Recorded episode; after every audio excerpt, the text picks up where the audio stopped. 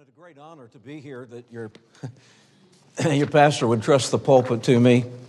I, I, like you said, I've not known him personally, uh, but I've known about him, and everything's good. And that's quite a testimony that um, pastor has a good testimony, just word of mouth that's been spread around, and I'm, I'm appreciative of that, and uh, certainly glad to be here. I appreciate the songs that we sang tonight and the uh, emphasis on reaching people with the gospel of the Lord Jesus Christ. I grew up in a home that um, we were not religious. My mother had gone to church as a little girl, and some, her Sunday school teacher, it was a community church, but her Sunday school teacher cared enough about her soul to tell her about Jesus Christ, and my mother was saved as a 10 year old girl. Not having support from home and not being encouraged, she really didn't grow in the Lord and never followed the Lord in baptism and uh, kind of got away, uh, away from the Lord. She met my dad, they got married, and uh, because they both had grown up on the farm and they now moved to the city and had um, good jobs, they both worked, they were glad to get engaged in city life. My dad loved sports. My mother went along with him, and if there was some kind of a sporting event, my folks went to that. So in the early years of their marriage, they spent their time. If there was a boxing match, they'd go to that. If there was a wrestling match, they would do that. They would go to the races. They did all kinds of things like that. of course, you know, when two people get married, one of the things that generally comes along a little after that children. My mother was blessed with me.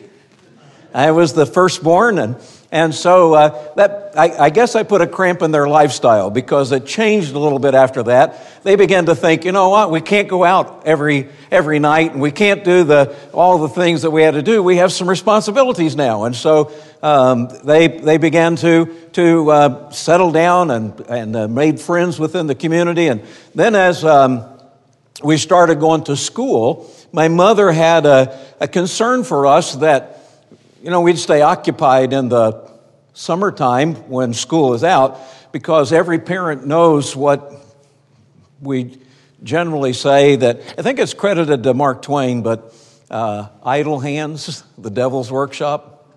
Well, when you have little heathen, you know, they, they can get into all kinds of things. And so my mother tried to find uh, busy things for us to do through the summertime. Uh, we went to camp, we got involved in scouting, and we did all those kinds of things. But one of the things we like to do on a, as a family on weekends, we went camping. If we weren't going camping, we were going to a ball game. We were doing something together as a family. I am so grateful and so thankful that I had two parents that I know this that they loved each other, they loved us as children, and they involved themselves in our lives. But there was no place for God. My parents weren't against God. My dad was lost, didn't have any interest in it, but uh, really not like they were against him. It's just we have other things to do. Not too different than the way a lot of people live today. I'm not, I believe in God and I think it's all great and a little bit of religion would be good for everybody. And so, uh, you know, some, if you have time and you can go, it's all a good thing. but as we began to get a little older, my mother got a little more concerned about us and began to think about some spiritual things. God began to work on her heart. One summer, we had a neighbor down the street came and knocked on our door and invited me and my younger brother and my sister to vacation Bible school. Well, we'd gone to vacation Bible. I mean, if church was, we were, we were the kind of kids that every church in town was having a vacation Bible school, and if they had it a different week, we went to all of them. That kept us busy, you know? It kind of kept us uh, uh, occupied with something that my mother determined was good. In going to the vacation Bible school, Faith Baptist Church, I remember we didn't go Monday because we were a little lazy. We slept in. I mean, it's summertime, you know, and we're, we're kids. but we went Tuesday, Wednesday, Thursday. Listen to the lessons. On Friday, Russ Setterston, who was my teacher, began to explain the gospel in very clear terms. When we finished the class, we all went into the auditorium. Pastor Bill Simmons began to preach. I felt the conviction in my heart. I went forward in that service, and Brother Setterston came out and knelt with me at the altar and led me to Christ as a 10 year old boy. God changed me that day. Now, our home was still like it had been. But when I came home excited and told my mother that I'd gotten saved, God began to stir in her heart the salvation that she received as a little girl. And so she began to take us to church now on Sunday mornings occasionally. My dad worked a lot, worked in retail sales. And if you work in retail sales, one of the things that you know is that if you're going to make money, you have to, you have to be there when people want to shop. And so my dad was busy and he was working a lot, so my mother would take us to church. We'd gone for a couple of months off and on. And I don't remember what the sermon was about, but I remember sitting in the row with my mother. And when the invitation was given, I remember my mother slipping out and walking, walking down, really not walking, almost running to the aisle, and tears streaming down her face. And she said, God, I know that you saved me.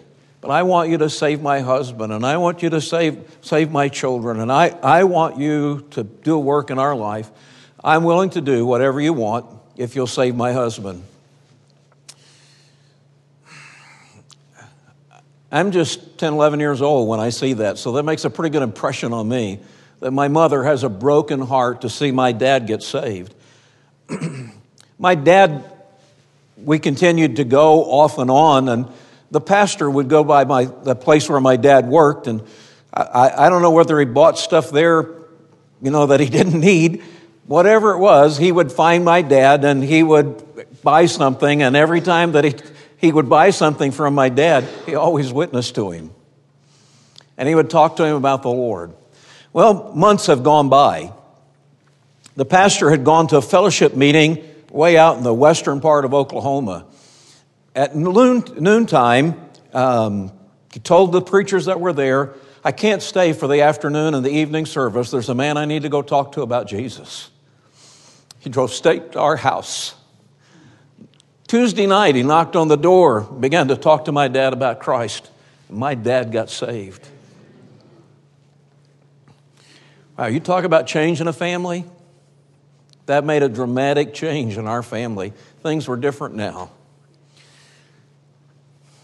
My dad didn't know this, but my, his mother, my grandma, had been saved, though it was not evident in her life, but she'd prayed for my dad. My dad was a child.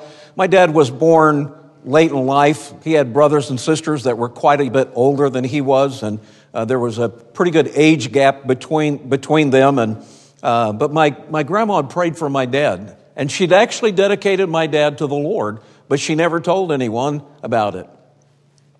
My dad got saved. Well, when he got saved, we started going to church. My dad was a heavy smoker, two packs a day. When we went into church, I can remember he had, he had the, back then you wore, he wore the white shirts and the narrow black tie. He had two pockets. One was full of pins and the other one was the cigarettes. the first few times that we went, he still had the packs in there. Then I remember him pulling them out and throwing them on the dash few more weeks go by, and then I remember him leaving them at home on the dresser and uh, not bringing them with him. Our family was all pretty excited about this because they believed my dad's, if somebody needed some little bit of religion, my dad certainly needed.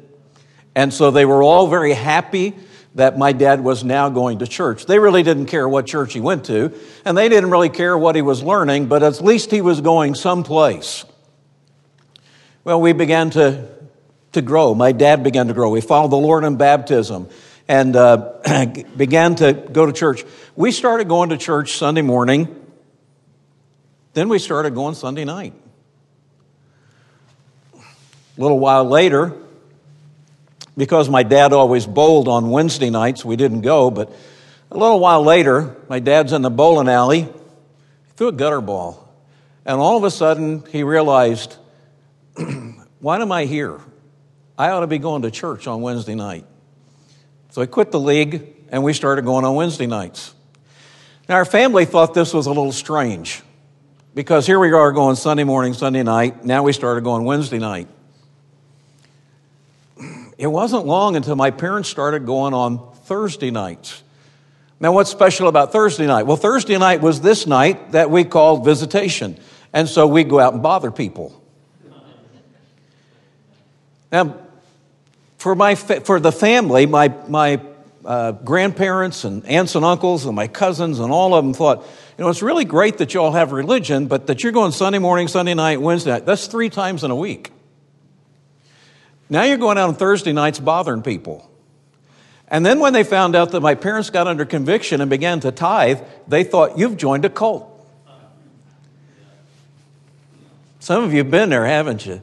You know the pressure that comes from family when, when those kind of changes take place in your life. But I'm going to tell you, it made a difference in our life. God changed us, and He changed the course and direction of our family. My dad is now saved. My mother is saved. I'm saved. My brother's saved. My sister's made a profession of faith. A little later on, she's going to get that straightened out. She's going to get saved. My dad had this, this idea about church. The pastor would ask for volunteers. My dad was first man to raise his hand every time. And his words were always this I'll do it or have it done. My brother and I would slink down in the seats. We knew who have it done was. It wasn't my dad, and it wasn't my mom. Said, I got two boys. They can take care of this stuff. And so God began to bless. Wasn't long until God called my dad into the ministry.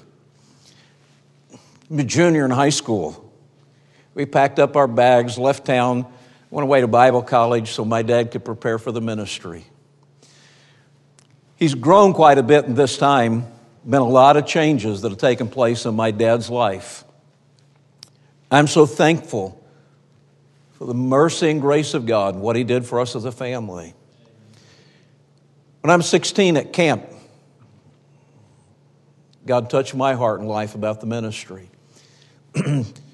I, after high school, I went into Bible college, graduated, worked with my dad for a while in uh, Michigan, uh, worked a couple of different places, went to Massachusetts on vacation and wound up going back and staying, working in a church in Massachusetts. And eventually, God placed me at Grace Bible Baptist in Vernon.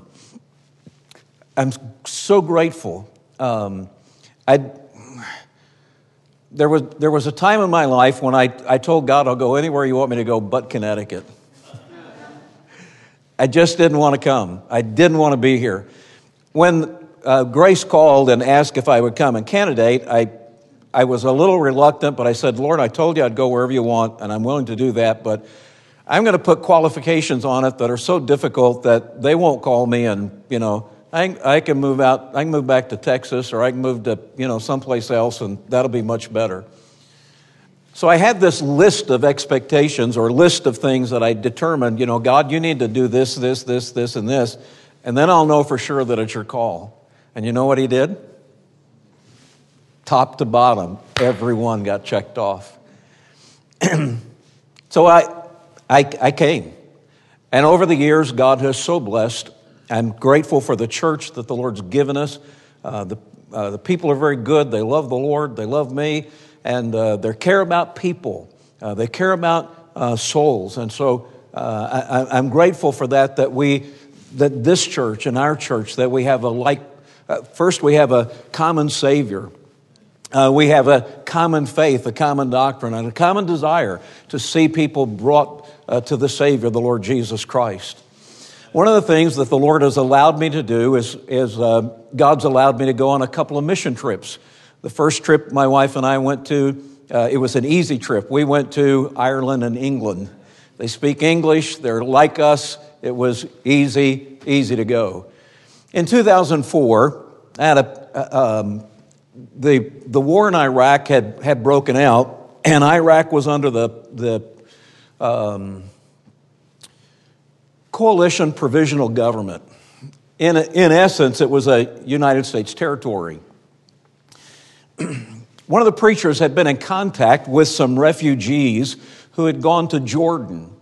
And so a couple of preachers had gone to Jordan. They'd met with the Iraqi refugees and they were interested in somebody coming and working with them and helping them. And one particular group was interested in, you know, we, we have an interest in getting a church started. um, Brother Robert Lewis went, met with them a little bit, and in that group there was a man uh, by the name of, of um, Ronnie George. Ronnie was a, um, a, a, an Assyrian. He was not, he was, um, uh, he was a, in, in uh, most Islamic countries and most Middle Eastern countries, people are classified either as, as a Muslim or uh, Christian. Christian simply means that you, you were born to Christian parents. It doesn't mean that you're a Christian, it just means that you, you're not Muslim. Ronnie was in that. Uh, but Ronnie had been won to the Lord uh, through an evangelist that had, had passed through, and, and um, uh, he had a desire. Uh, so so uh, my friend met with him and gave him some materials and some books. One of the books that he gave him was The Trail of Blood. Ronnie translated it into uh, uh, whatever it was for, for uh, I, I, think, I don't think it was Arabic, but something that he translated it into for, for them, and he did that within a couple of nights. And so Ronnie had a real interest in getting a church started. So uh, Brother Lewis came back to the States, and then in February of, of um, uh, 2004, he asked for several preachers to go with him uh, to Baghdad to meet with Ronnie and to see if, if, if we could work with Ronnie and uh, help him get a church started in, in Baghdad. This is quite an eye opener for me because I can't imagine that there are people who believe like we do in any of the Middle Eastern countries. But come to find out, there, there, there are people who, who believe the Bible, who, who know the Lord Jesus Christ as Savior. And there are churches that are like ours in, in a number of these countries. Not a lot of them, but there are some. Um, uh, there have been missionaries in, in Lebanon and Syria and um, uh, in, in Jordan uh, to, to a little bit uh, for some time. But it's kind of an eye opener for me um, that, there, that there churches like this. But Ronnie um, wants to get a church started. So, February 2014, uh, Brother John Kelly, myself, Brother Kurt DeVitro, uh, Brother Garland Carey, uh, along with uh, Brother Lewis, the five of us. Uh, and then there are two other guys that, that came along from uh, South Dakota. When we got to um, Jordan, we, we um, hired two guys to take us in on two Suburbans to take us into Baghdad and we drove. It's a 12 hour drive, it's across the desert. There's nothing there. And um, we took bottles of water with us, but we didn't think anything about food because, I mean, we're used to here, you don't have to go very far, and there's a McDonald's or Burger King or something, you know, uh, uh, Kentucky Fried Chicken. Nothing out there in the desert. Nothing. Brother Kelly had. Uh, in the hotel that we stayed in, they had a thing of candy and they had a thing of, of uh, uh, sodas and other things. Brother Kelly didn't see the price list on the candy and saw the basket and just dumped it all in. So when we got ready to check out, he had about $30 worth of candy. The good thing is, is that he did it because we didn't have anything to eat along the way except for this $30 worth of candy that he had and a few bottles of water on our trip. It was a little scary because um, the, the, two drivers professed that they couldn't speak English, and so we drove. Uh, it was a four lane highway uh, once we got to the Iraqi border, and we paid our $5 to enter. And um, it's a long ways across there. We drove at a little over 100 miles an hour in two Suburbans into Baghdad. That's about eight, nine hours across there. So it was a little bit I, I, re- I looked down to see uh, where my seatbelt was. I thought, I, I, think I'll put this on. I didn't have one. And I said, you know what? I, am here because I, I think the Lord directed me to come, and I'm not even worried about it anymore. And we just went on. when we got into Baghdad, we met with Ronnie. And uh, uh, in the mornings, we would have classes with Ronnie and instruct him and uh, question him and talk to him part of our concern was we don't know how long of a open door and opportunity there is to help get a church started and get the gospel out. Uh, who knows what's going to happen? So uh, we worked with Ronnie, and um, we had a plan that at the end of two weeks, that if we felt like that Ronnie was qualified, that, that uh, under the authority of Blackstone Valley Baptist Church in, in uh, Woonsocket, Rhode Island, we would ordain Ronnie and uh, uh organize the church. On Saturday, uh, before we did all this, um, Brother Kelly and myself and Brother DeVitro and Brother Carey, um, we had a driver that took us around different places, and um, he'd talk to us about uh, going down to um, the site of the old Babylon. um, well, we went ahead and took the trip. Once we got going, I, I realized it probably wasn't a wise thing to do, but we were already there. Uh, we had a safe trip going down. A little scary once we got there because it was covered by Polish troops and they had machine guns everywhere. And when we pulled up in the van, of course, they pointed them at us just because they didn't know who we were. And we uh, kind of talked among ourselves about who would get out and go up, walk up first, and tell them who we were and what we wanted to do. And so Brother Kelly got the short straw and was the one that was to do that. so he did, and and um, we talked to them for a little bit, and they said, Well, we have to run you through security, but after that, if you want to, you can come back and go through that. So they were very, very kind uh, to do that, but we couldn't go that day. On the return trip home, uh, we were driving and uh, really kind of excited because, I mean, here we are, we've, we've read our Bibles and we've, we've read about the, the um, uh, children of Israel being carried away captive to, Bag, to, to Iraq, uh, to, to Babylon. Uh, we've read about uh, Daniel and the different things, and so we're talking about, as we look around the sites and where we are, we're saying this is kind of exciting because here's the place where some of this Bible history took place. So it's really pretty exciting for us because uh, we've not been there before. We've not taken a tour of Israel. We've not taken a tour of Jordan or any of the places. So it's really pretty exciting for us. On the way back, um, we came into a town, and as we drove through the town, there was a um, group of men in a car, two cars beside the road. We drove by them rather slow. Um, they recognized us as Westerners, as Americans, and uh, began to follow us. we were uh, following a, a, caravan of um, um oil trucks protected by the U.S. military. When they turned off, the men drove up beside us, and rolled down the windows, and with AK 47s began to shoot the van. Brother Kelly was killed um, right at the very beginning.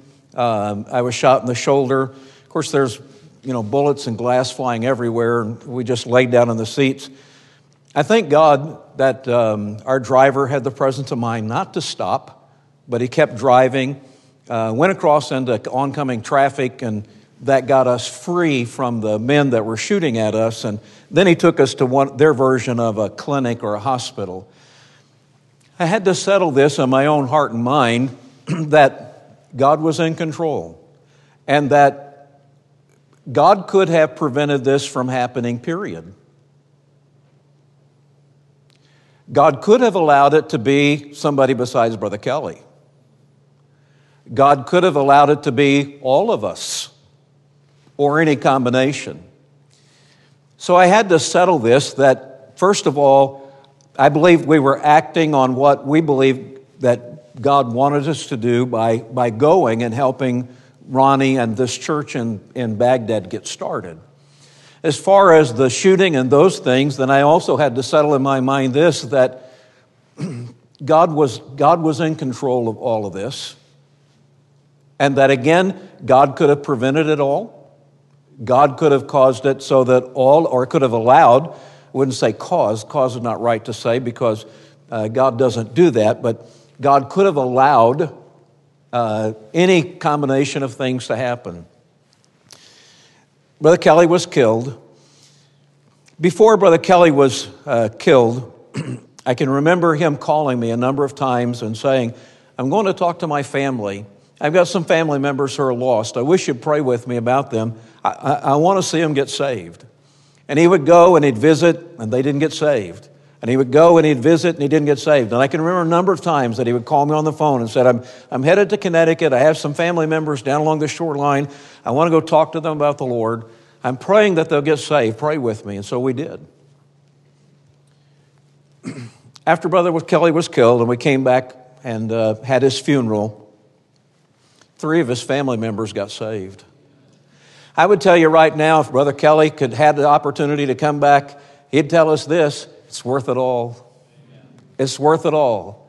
I've been praying for them to get saved for a long time. If this what it took, if this is what it took for them to get saved, I rejoice, I rejoice, I rejoice. And I tell you, he's rejoicing in heaven now because of the work that God did in seeing some people saved. And I could tell you some more things about how God prepared Mrs. Kelly and that um, an enormous amount of grace God bestowed upon her. And I would just say this for all of us that when we find ourselves in situations that we don't understand and they just overwhelm us, if you will trust in the Lord, His grace will always be sufficient. Always. Brother Ronnie had um, several threats on his family one attempt on his life and the life of his family. Brother Ronnie left Baghdad, moved to Toronto, and stayed with his brother. A couple of years ago, I went to a fellowship meeting. An Iraqi man living in the United States said, I've been looking for you. And I said, Okay, here I am. Said, You were with, you were part of that group that came to Baghdad. And you were part of the group that worked with Ronnie and worked with those believers to get that church started. And I said, Yes. He said, I want you to know this. I was recently in Baghdad. I met with that group of people, and they said to say, Thank you for coming. Thank you for coming. Now, they are, they are not Muslims. Uh, they, they are, uh, well, they're saved now and they're Christians, but they belong to that Christian community. A lot of people don't realize this, but in, in Iraq before the war, there were over 3 million people who identified as Christian that were not necessarily saved. Those were the people that Ronnie wanted to witness to, and this people that Ronnie wanted to get saved. I'm thankful that there is a, a uh, another church in Baghdad, New Testament Baptist Church in Baghdad. Uh, that there is another church that's uh, uh started in Mosul, and uh, another church up in Erbil.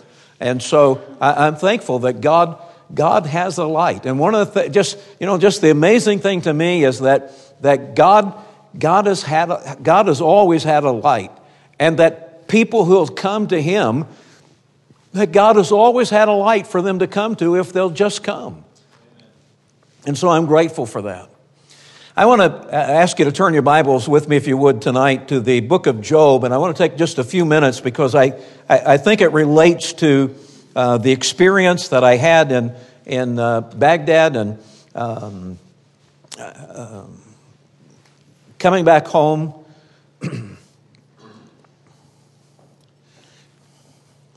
I'm grateful for what, for what God, God did and His hand of protection. And I, I, I've had to learn some lessons along the way. And in, in those, I believe that it's strengthened me. It's helped me to be um, um, more fearless, so to speak, in the sense of, of having confidence in God and that, uh, you know what, I, the, the, fear of the Lord uh, is the beginning of wisdom, and the fear of man is a snare and a trap. And you don't have to be afraid of men no matter what. Learn to fear God, walk with Him. I'm not going to read all of it, but Job 38, verse number one says Then the Lord answered Job out of the whirlwind and said, Who is this that darkeneth counsel by words without knowledge? Gird up now thy loins like a man, for I will demand of thee, and answer thou me. Many of you are familiar with the book of Job, how that God says that Job was a good man, that he was an upright man, a man that feared God, eschewed evil. As a matter of fact, God just kind of brags a little bit about the man Job. What a, what a wonderful man that Job is. But along about the way, unbeknownst to Job, the devil says to God, Job, the only reason he serves you is because you blessed him and prospered him and everything's going great. And if things went bad in his life, he'd turn away from you.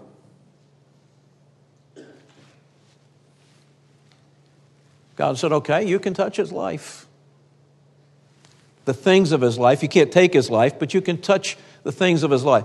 He lost his children, lost his herds, his cattle, all those things. it says in all this, Job sinned not nor charged God foolishly. A little later on, God said, If you consider my servant Job, nobody like him. And the devil said, Again, you know what? He just serves you because you protected him. And the Lord said, Okay, I'll remove the hand of protection. You can touch him. And the devil smote Job with boils from the sole of his feet to the top of his head. I can't imagine what it would be like that in one day you discover that you've lost all your financial resources, everything. The next day you've lost your health.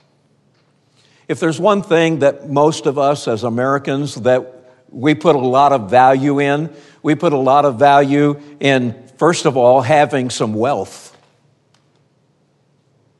I mean, let's just be honest. Come on. We're all having some money in the bank having preparation for retirement or for whatever, there's a certain amount of security to our jobs and to our financial well being.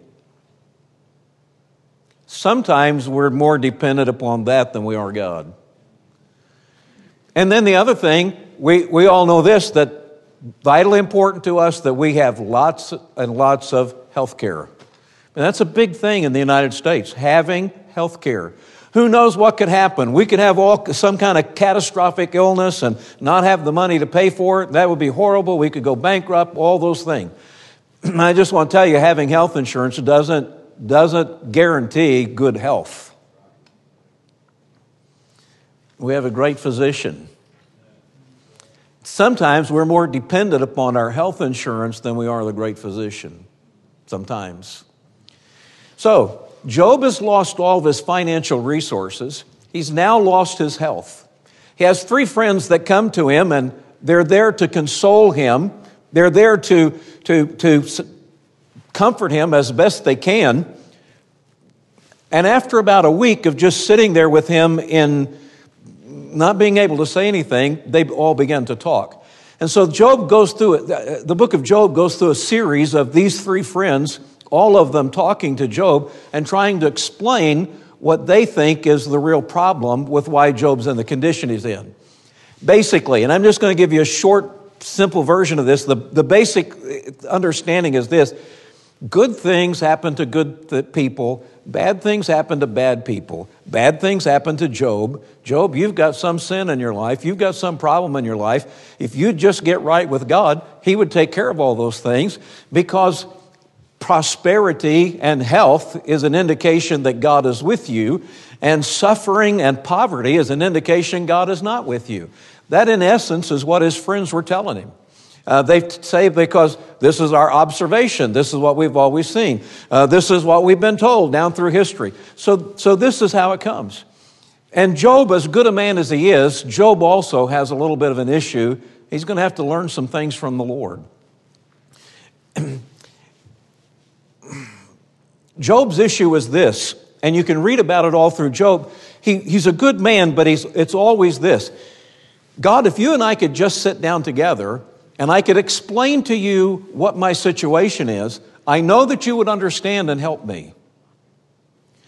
Now, I want to suggest to us tonight that sometimes when we're hurting and sometimes when we're in the midst of trouble, Sometimes when we're struggling financially, sometimes when we're struggling physically with our health, we're thinking the same thing. God, I don't understand. I, am going to church. I'm giving of my tithes and offerings. I'm trying to do the best that I can. I'm passing out some tracts once in a while. I'm trying to help some people. And Lord, I, I think I'm living a, a pretty good life and I don't understand why it is that I'm suffering and why it is that I'm struggling financially. I don't understand this. If we could just sit down and talk, God, I know that we could negotiate this and we could settle this. You would, you would hear me and understand where I am, and I know you could fix it.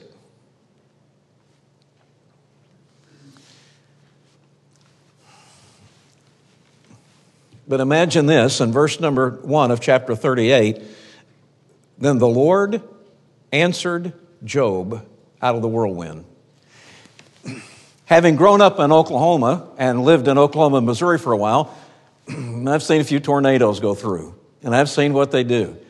And um, uh, even, even living here, when we've had the hurricanes come through, and uh, once in a while we have a few tornadoes that come through here, and you know the sound, I mean, it just gets loud and it just gets noisy. And I understand that somebody that's in the midst of a tornado, it is like jet engines, it is like next, standing next to a freight train all the rumbling and the noise and all these things. And it says that God spoke to Job out of the whirlwind. I don't know what Job expected. Elijah heard the still small voice. But God doesn't always speak in a still small voice. Sometimes he speaks out of the whirlwind. And God says to Job out of the whirlwind, All right, Job, who is this that darkeneth counsel by words without knowledge? Gird up now thy loins like a man, for I will demand of thee, and answer thou me.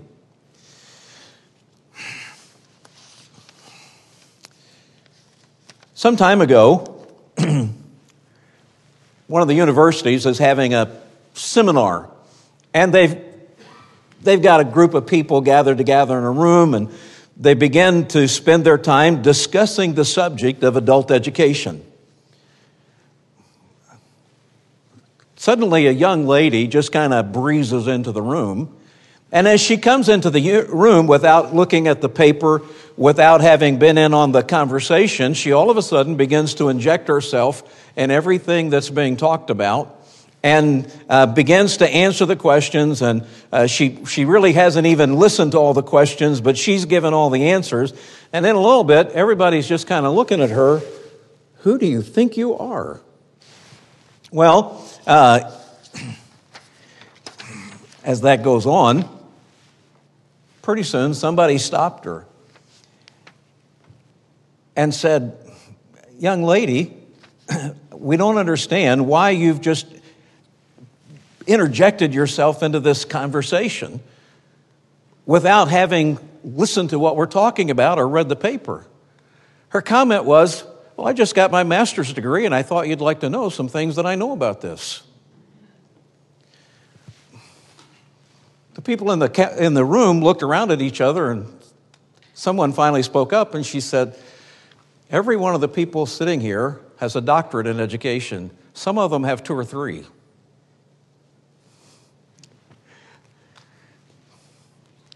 She put herself in a position to talk about some things she didn't know about.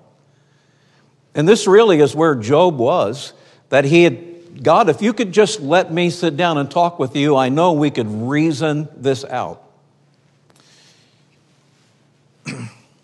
and so the Lord says to Job, All right, Job, gird up thy loins like a man, for I will demand of thee, and answer thou me. God's going to go through a series of questions, and Job doesn't know how to answer. And the questions have to do with God, His um, uh, omniscience, His omnipotence, as He created and made all things. Just look at the first question Where wast thou when I laid the foundations of the earth? Declare if thou hast understanding. Who hath laid the measures thereof, if thou knowest, or who has stretched the line upon it? Whereupon are the foundations thereof fastened, or who laid the cornerstone thereof? God's saying to Job, Where were you when I created the heavens and the earth and I spread the stars throughout the heavens? Where were you? In other words, Job, you you, there's some things here that you don't understand that are beyond your ability to comprehend. Job, there's some things that are a whole lot bigger than you are. Moving along, as God begins to speak to Job about this very thing, as he answered to Job out of the whirlwind and told Job to gird up his loins and, and, and answer him, God said in verse 5 Who hath laid the measures thereof, if thou knowest, or who hath stretched a line upon it? Job, do you have any idea how far it is from one star to another star? Do you have any idea how big the universe is? Did you get a ruler and measure all this? Were you there, Job, with a measuring stick to figure all this stuff out? You know, one of the wonderful things about God is that He laid all this out and He laid it out with such order. One of the verses that I came across not long ago is a verse that just is, is a, a, a, it kind of excites me, especially in wintertime, because it says this He saith to the snow, Be thou on the earth. He saith to the snow, Be thou on the earth. You know, you know, all my life I've heard people say, Well, you have all these snowflakes and they're all different, and uh, there's no two snowflakes alike. Now, how anybody could figure that out, I have no idea. I mean, I don't know how, I don't know how in the world you could figure that out. I don't know whether they're duplicates or not. I have no clue. It's just beyond me to comprehend and understand that. But I'm going to tell you this God says to the snow, Be thou on the earth. I believe God directs every snowflake. Be thou on the earth. He knows where it's going to be. He also says to the small rain, He tells it where to go. He tells the heavy rain, the big rain, the hail, the storms, God also directs all those. It always amazes me, and I'm sure that it does you. You listen to the weather report. the last one we were supposed to get up in our area, we were supposed to get um, 8 to 12. We, might, we maybe got an inch. We might have got two inches if we have that. And their expectation is that we're to believe them, that they can tell us five years, 10 years, 20 years down the road what global climate change is doing. But the only way we know the weather is by what's happening today. One of the radio commercials I listen to, I think it's a Geico commercial, and, he, and, he, and it says this, and now for the weather. Tonight it'll be dark. I mean, that's, that's easy, right? God said, Job, where were you when I laid the foundations of the earth? Job doesn't have an answer. I'm going to tell you, there are things about God that we do not know and we will not understand. God knows all things, and when I, when I think about that, I just, I get all excited because I know I'm not even close, but it's just exciting for me that I know who knows everything.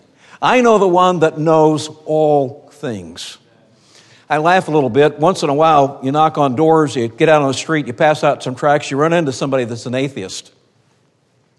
When somebody tells me they're an atheist, my first question to them is Are you an honest atheist or a dishonest atheist? Well, some of them will tell you, well, I'm an honest atheist. I said, okay, if you're an honest atheist, then you, you make a declarative statement, there is no God, but how do you know? Well, I don't know, I, I, I, but I just don't believe there's a God. Oh, so you don't know. Well, then you're not really an atheist, are you? You're more of an agnostic. You don't know, can't know. So let's be honest about this. You're not really an atheist, you're an agnostic. Well, okay. Now, if you're dishonest, you'll just say, There is no God, we're not talking, and away you go. Now, that's a dishonest atheist. Dishonest because he doesn't know whether there's a God or not. He can't prove whether there's a God or not, but he's already made up his mind, and we're not talking about it anymore. That's dishonest. so, the agnostic or the skeptic, it would seem to me that if there is a God, it'd be important to know him. Mean, it just seemed to me. If there is a God, it would be important to know him. Have you ever read your Bible? Oh, yeah, I've read at it. Most of the time, they've read at it and they've read other books about it, but they didn't get into it and read it. It's a living book, it's alive. One of the things that it'll do is to get in it to search the truth, it'll light the way for you. Thy word is a lamp unto my feet and a light unto my path. And God's word is light. You want to know the truth? Get into the book. It'll tell you. It'll tell you. There are wonderful things about God and how great a God that He is, that He knows all these things. He puts all these things in order. Everything is under His hand, and God, it's all upheld by the word of His power. And everything continues to work because God said so. As a matter of fact, God said this that He was going to keep springtime and harvest, summer, winter. God's going to keep all those things in order. They're going to continue because He said so, and He put them there. When we move on over a little bit to chapter 40, we find this that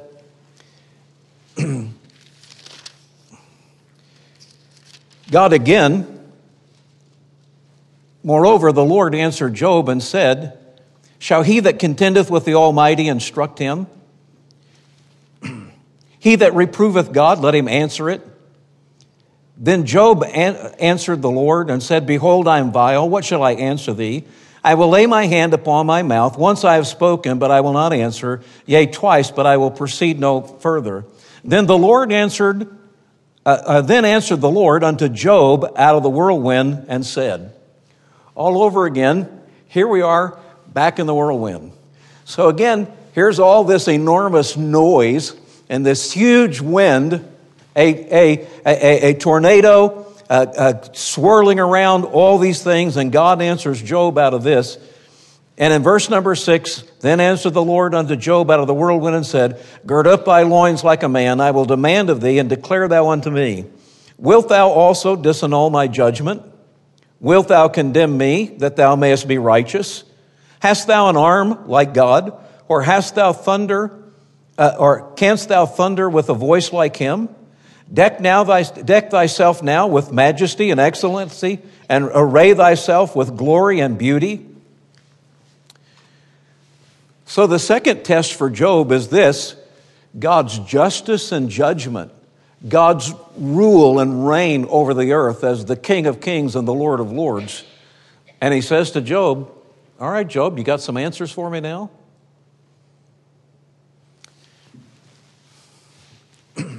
Now, what's, what is the lesson behind all this? As Job has, has listened to, to this and, and God has spoken to him, it's really again about all this. The whole entire time of Job, Job has pleaded with God God, if you, you and I can just meet together, if we can sit down and we can go over this, you'll understand where I am, and I know we can work this out. And God's saying to Job, have you considered creation and the order of things and how I put things in order? Do you understand all there is to know about that? Then he says to Job, Do you understand my judgment, my justice?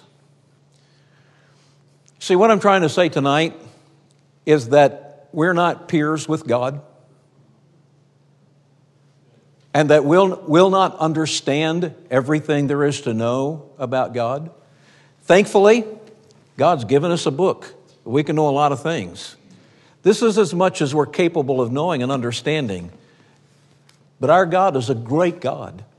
He is a, knows all things. He is all powerful. And there are some things that are beyond our comprehension. I, I probably shouldn't delight in this, but it's, it's always a little entertaining for me. when we go um, occasionally, I go with my wife shopping. I, what I prefer to do is get a coffee and sit on a bench and watch people. That's pretty good entertainment for me. I've always said this that I hope that I'm as much entertainment to other people as they are to me because I get a lot of enjoyment out of watching other people. And if I can have a cup of coffee and sit on a bench and watch people, and it always fascinates me when I see a young mother go by, she's got two kids, one or two kids, sometimes three kids by the hand, dragging them through the store. She's frazzled, trying to, to do whatever she wants to do, shop or whatever, and the kids are whining this and whining that. And then I see her get down on her knees in front of them and try to reason with them.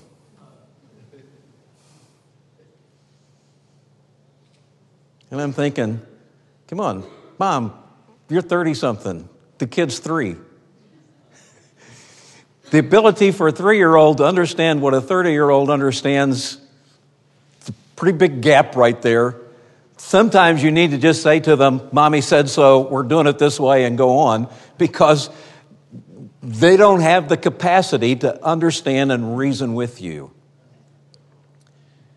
Do you know, before God, we're like little children. And while we know some things, part of our problem as human beings is we often think we know a whole lot more than we really do. And we're not nearly as smart as we think we are. And there are some things that God does, and some things that God works out, and some things going. we have to learn to get out of our little box because we understand things based upon our box. This is where I live, this is who I interact with, these are my problems. God, I wish you understood my problems so you could fix them. And that, essence, that, in essence, is what Job is saying. And I'm saying that for me and for us, we need to learn and understand that God works over some pretty big things. We're a small part of the big work that God is doing. Job could not see the great spiritual battle that was going on in heaven. He was a part of it, but he couldn't comprehend it, couldn't understand all of it. You see, sometimes we find ourselves in the circumstances of life that we don't understand and we don't comprehend. Because frankly, God couldn't explain them to us. We couldn't understand them if He did explain them to us because it's way over our head. So, what do we do? Well, if you look at how Job responded, you find in chapter 42, Job finally got it worked out. Then Job answered the Lord and said, I know that thou canst do everything, and that no thought can be withholden from thee. Who is he that hideth counsel without knowledge? Therefore have I uttered that I understood not things too wonderful for me, which I knew not. Remember, if you go back into chapter 38 and verse number 2, who is this that darkeneth counsel by words without knowledge? And so Job is now going back to what, what he said to the Lord earlier. And he's saying in chapter 42 and verse number, verse number 3 Who is he that hideth counsel without knowledge? Therefore have I uttered that I understood not things too wonderful for me, which I knew not. Here I beseech thee, and I will speak. I will demand of thee, and declare thou unto me. I have heard thee by the hearing of the ear, but now mine eye seeth thee. Wherefore I abhor myself and repent in dust and ashes. When Job finally came to the realization that God is not a peer, that God is bigger and greater, and that God's working on things that Job can't possibly understand. But Job came to the conclusion I can trust God even when I don't understand, even when I don't know. I can trust Him and depend on Him. My friend, that's what you and I have to learn. When I came back from Baghdad, I had to settle the issue. Why was Brother Kelly killed and I wasn't? Why was he killed at all? Why did God allow that to happen at all? I mean, we're just there. We're just trying to help get a church started.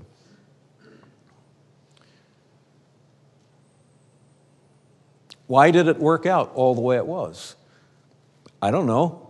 I just know this I have a God that I can trust. And I have a God that was working out things that I don't understand, that He has things going on that are far bigger than I am. And I'm just thankful and grateful that He included me to be a little part of that and that I got to be involved in something that God was doing that was great. When we get to heaven, I think I'll have a better understanding of all the things. But I'm excited for right now just to know this that God took enough interest in me First of all, in great mercy to reach down and save me. And then began to work in my life that my dad got saved, my brother got saved, my sister got saved. Our family was transformed. My dad called into the ministry, then I was called into the ministry. God's done some wonderful things in my life. that, that God has used me to reach some people with the gospel of Jesus Christ and have had the wonderful privilege to sit down with someone and explain the gospel to them and hear them say, I believe that Jesus is the Christ, the Son of God. To know that they got saved and watch them to follow the Lord in baptism, begin to grow in the Lord and commit themselves to wholly follow Him. I'm so glad that, that God cares enough about me to, to move and to work in my life.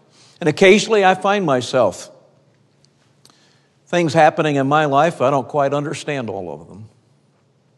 I just know this that God's always proven himself to be trustworthy, always. When you read the last part of the book of Job, you find this that God began to restore to Job all the things. And he said to Job, You need to pray for your friends. They're in trouble. You need to pray for them. Job began to pray and interceded on their behalf.